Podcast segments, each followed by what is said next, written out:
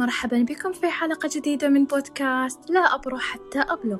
في هذه الحلقة سآخذكم في رحلة شيقة لاستكشاف عالم الفرص وكيفية استغلالها وسنستمد إلهامنا من قصة موسى عليه السلام.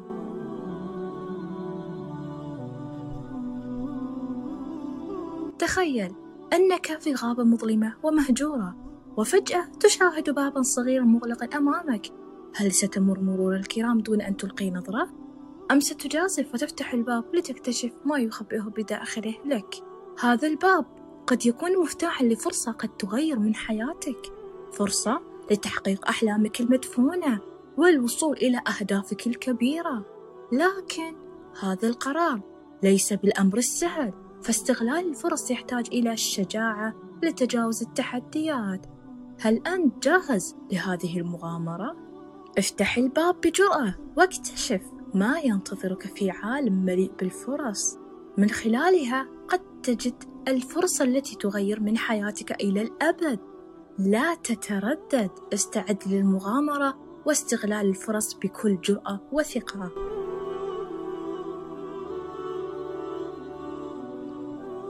استغلال الفرص يتطلب إلى شجاعة. وعليك أن تكون مستعدا للخروج من منطقة الراحة واستكشاف المجهول.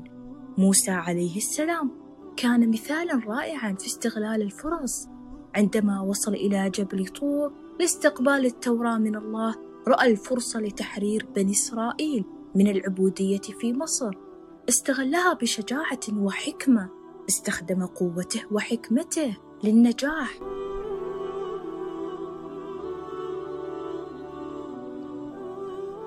إن هذا الموقف يعلمنا ويذكرنا بأهمية استغلال الفرص وعدم الخوف من المجهول.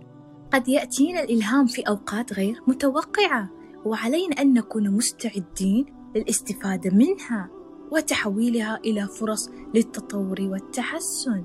فلنكن على استعداد دائم للاستفادة من الفرص التي تأتينا. ولنكن كموسى عليه السلام. الذي تحدى الصعاب واستغل الفرص ولم يدع اليأس يتغلب على عزيمته.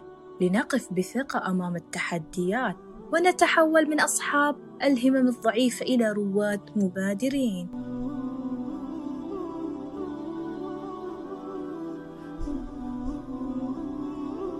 وفي الختام الحياة تقدم لنا لحظات لامعة تنتظر أن نمسك بها بقوة. ونحقق أحلامنا وقد تكون الفرص مخفية في أماكن غير متوقعة فعليك أن تكون مستعدا للبحث عنها. أشكركم على وقتكم واستماعكم. كنتم مع بودكاست لا أبرح حتى أبلغ مع أميرة الأمل.